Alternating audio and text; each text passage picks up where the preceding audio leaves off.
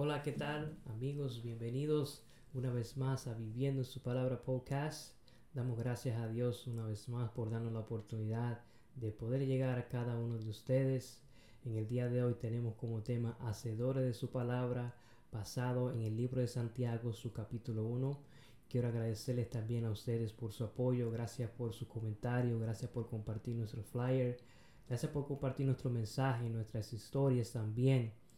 Y Quiero dejarles saber a ustedes que ustedes están en mis pensamientos y en mis oraciones. Y a la misma vez también pido que ustedes oren por mí, así como Pablo también, el apóstol Pablo, pedía a la iglesia, en este caso de tesalonicense, de que oraran por él, para que la palabra de Dios corriera y también llegara a aquello que realmente necesitaban escuchar el mensaje de salvación. En el día de hoy vamos a entrar al libro de Santiago. Santiago, este escritor, es el medio hermano de Jesús. Si tú ves la carta de Santiago, es una carta práctica, es una carta que tiene muchos imperativos y en este caso el imperativo que nos manda en este capítulo 1 es ser hacedores de su palabra. Vamos a entrar en este verso 22 que dice, pero sed hacedores de la palabra y no tan solamente oidores, engañando a vosotros mismos porque si alguno es oidor de la palabra, pero no hacedor de ella, este es semejante al hombre que se considera en un espejo su rostro natural, porque él se considera a sí mismo y se va y luego se olvida como era. Mas el que mira atentamente en la perfecta ley, la de la libertad, y persevera en ella, no siendo oidor olvidadizo, sino hacedor de la obra, éste será bienaventurado en lo que hace. Aquí podemos ver que hay dos tipos de personas, el oidor olvidadizo y también el hacedor de su palabra. En el día de hoy yo te quiero preguntar quién tú eres. ¿Tú eres el oidor olvidadizo o el hacedor de la palabra?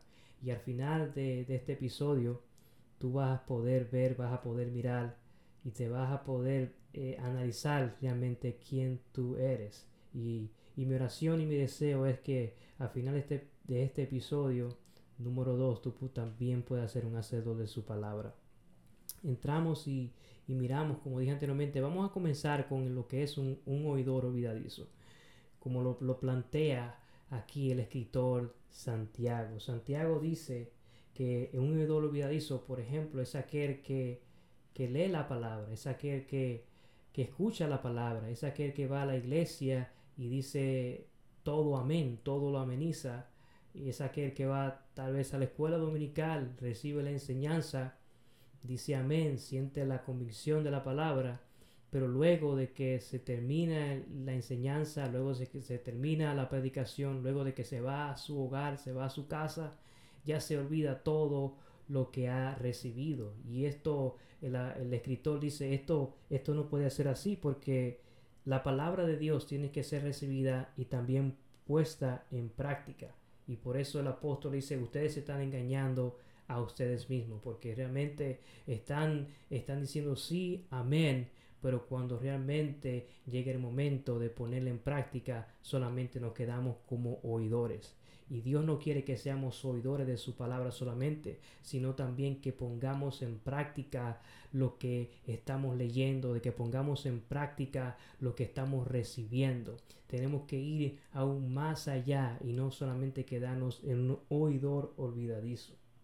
Sigue diciendo aquí el escritor en uno de los versos, dice, porque si alguno es oidor de la palabra, pero no hacedor de ella, este es semejante al hombre que se considera en un espejo su rostro natural, porque él se considera a sí mismo y se va y luego se olvida como era. O sea que realmente lo que podemos mirar aquí es que este oidor olvidadizo es, es un ejemplo que trae el apóstol, un ejemplo eh, cotidiano, un ejemplo práctico, que de que nosotros cada día eh, que nos vamos a ir para el trabajo, cada día que, vamos a salir, siempre nos miramos en el espejo.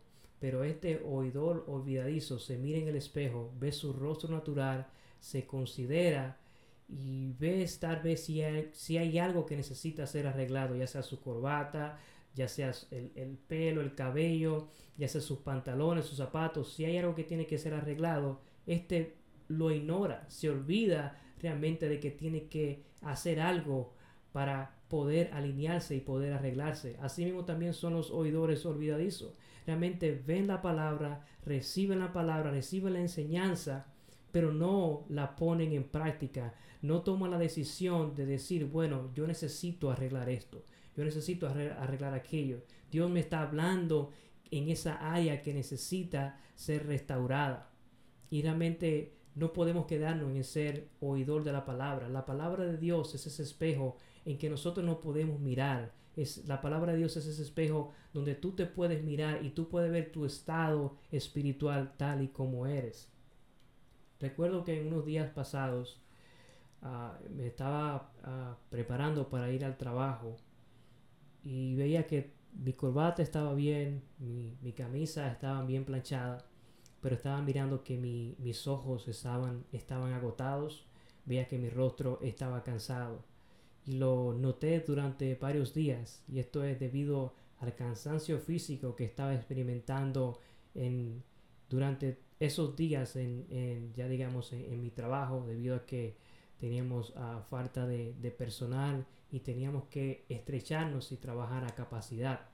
Pero llegó un momento llegó un momento donde ya mi cuerpo dijo ya tú no vas más llegó un momento donde yo desperté una mañana tuve que llamar a mi, a mi jefe, decirle que no podía llegar debido al cansancio, a la fatiga que tenía. Yo estaba ignorando ese llamado que mi cuerpo me estaba diciendo, estaba ignorando ese llamado que mi rostro, mis ojos me estaban enviando una señal y la señal era que yo necesitaba descansar, necesitaba dormir, necesitaba reposo para mi cuerpo y mi cuerpo no podía funcionar y necesitaba que yo diera un stop o tomara una decisión en ese momento. Un oidor olvidadizo sabe que Dios le está hablando, sabe que Dios está ministrando su vida, pero no toma la decisión de, de, poner esa palabra en práctica. No toma la decisión de decir, bueno, sí Señor, tú me estás hablando, pero yo necesito hacer algo en este momento. Y el momento donde Dios te habla es el momento de tú sentarte, donde tú analizar y tomar la decisión, Señor, tú me estás ministrando, yo necesito hacer algo con esta palabra que tú estás hablando. No puedo quedarme solamente en decir amén y, irme a mi casa y seguir como que nada ha acontecido. Esos son los oidores olvidadizos, o sea, aquellos que leen la palabra, aquellos que reciben la palabra, aquellos que amenizan todo, pero llega un momento determinado donde no toman acción, donde todo lo que se aprendió no fue realmente sembrado en una buena tierra. La palabra de Dios Tú tienes que abrir tu corazón a ella y decirle, Señor, yo quiero que esta palabra sea sembrada en buena tierra, que mi corazón sea un terreno fértil donde tu palabra sea sembrada como una semilla que luego brote y pueda dar fruto y pueda haber una transformación también en mi vida. Pero hay otro tipo de personas que vemos allí y ese es el tipo de persona donde yo quiero enfocarme, ese es el tipo de persona donde yo quiero que tú te conviertas.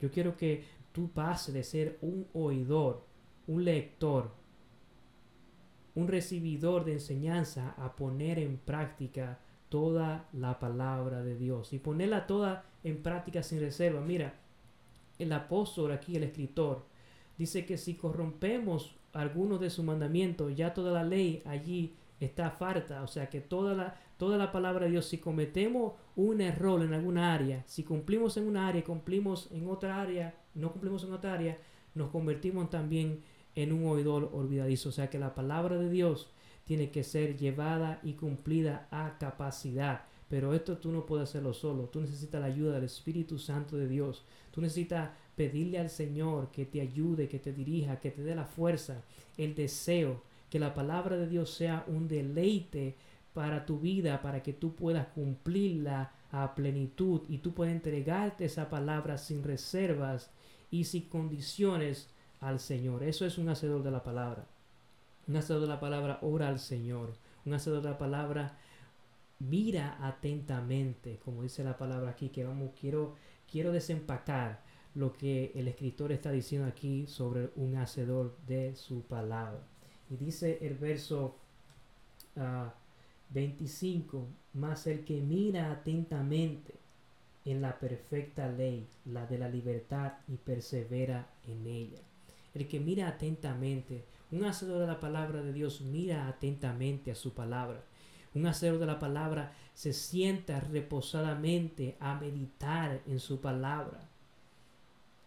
Un hacedor de la palabra es aquel que mira atentamente. Mirar atentamente es que tú busques incluso expositores bíblicos, que tú busques también diccionario bíblico, que tú busques el contexto histórico, la fecha, el autor, el destinatario, a quien se le está escribiendo esa carta. Si tú, hay algunas Biblias que antes de empezar el, el libro, eh, ya sea, por ejemplo, vamos a, estamos hablando del libro de Santiago, hay algunas Biblias que tú puedes ver que tienen su contexto histórico, ve, tú puedes ver el autor, tú puedes ver la fecha, puedes ver el destinatario y eso te da a ti un entendimiento mayor el por qué el escritor está escribiendo en ese momento determinado de la historia y para también para quién está siendo dirigido. O sea, eso es bien importante. Eso es un hacedor de la palabra que mira atentamente.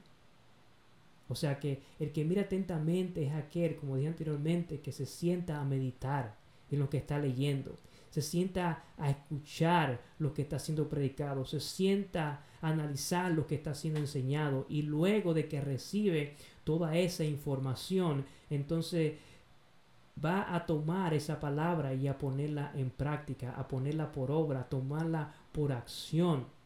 Eso es un hacedor de la palabra. Y dice que mira atentamente a la perfecta ley. El hacedor de la palabra sabe que la ley de Dios es perfecta.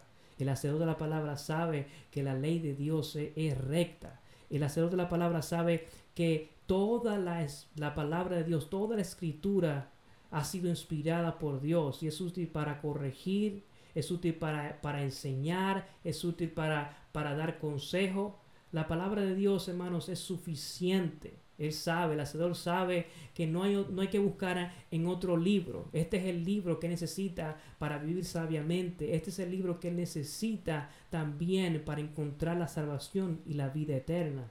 En una ocasión, el libro de Juan dice que Jesús estaba predicando.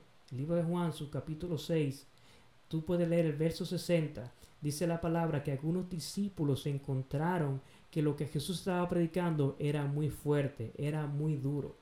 O sea, yo, yo doy para creer que, que si Jesús estuviera predicando en el día de hoy, es, eh, tú lo invitas a una iglesia en el día de hoy, en una campaña o cualquier servicio, y ya realmente algunos hermanos los próximos días que quieran invitarlo otra vez a Jesús dicen, no, no, este hombre habla palabras fuertes, no podemos imitarlo. Bueno, eso era lo que decían unos de los discípulos. Este hombre está hablando muy palabras muy duras, porque solamente eran oidores olvidadizos, no querían ser hacedores de la palabra.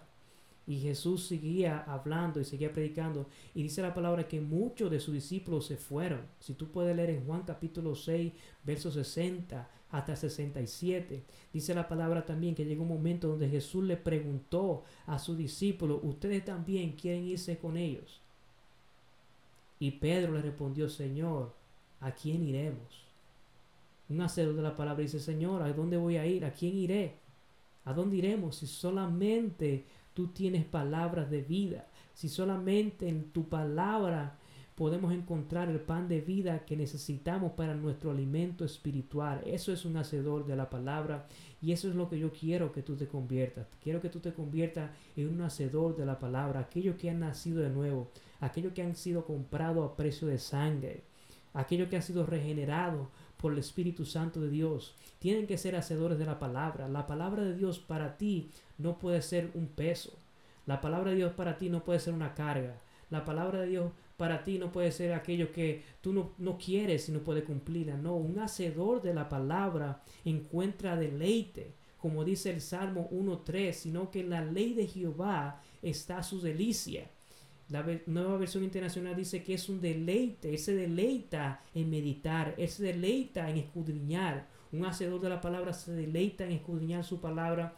Un, un hacedor de la palabra se deleita también en, escuchar el consejo de Dios. Medita día y noche en esa palabra. Y yo quiero que tú te seas un hacedor de la palabra. Esa es mi oración, ese es mi deseo. Y recuerda que el hacedor de la palabra también permanece. Yo quiero que tú permanezcas en la palabra. Eso es lo que dice allí cerrando este verso 25, más el que mira atentamente en la perfecta ley, la de la libertad. La palabra de Dios me hace libre. Conoceréis la verdad y la verdad os hará libre. La palabra de Dios me liberta, me liberta, me hace libre. Y sigue diciendo, y persevera en ella, no siendo oidor olvidadizo. Yo no soy un oidor olvidadizo, sino un hacedor de su palabra. Sino hacedor de la obra, este será bienaventurado en lo que hace. Recuerda lo que Dios le dijo a Moisés, a Josué, perdón, que meditara en su palabra, que no se apartara ni de día ni de noche, para que el Señor estuviera con él y para que el Señor lo bendijera también a él. O sea que hay una bendición para ti, que tú que eres hacedor de su palabra, tú que deseas hacer su voluntad, tú que deseas entregarte a Él sin reservas, pídele al Señor y yo voy a estar orando también, estaré orando también por ti para que tú seas también un hacedor de su palabra. Así que Dios te bendiga. Doy gracias una vez más por, por acompañarnos. Sigan en sintonía con, con este proyecto que estamos llevando a cabo. Una vez más, gracias por su apoyo y que Dios le bendiga abundantemente y ricamente.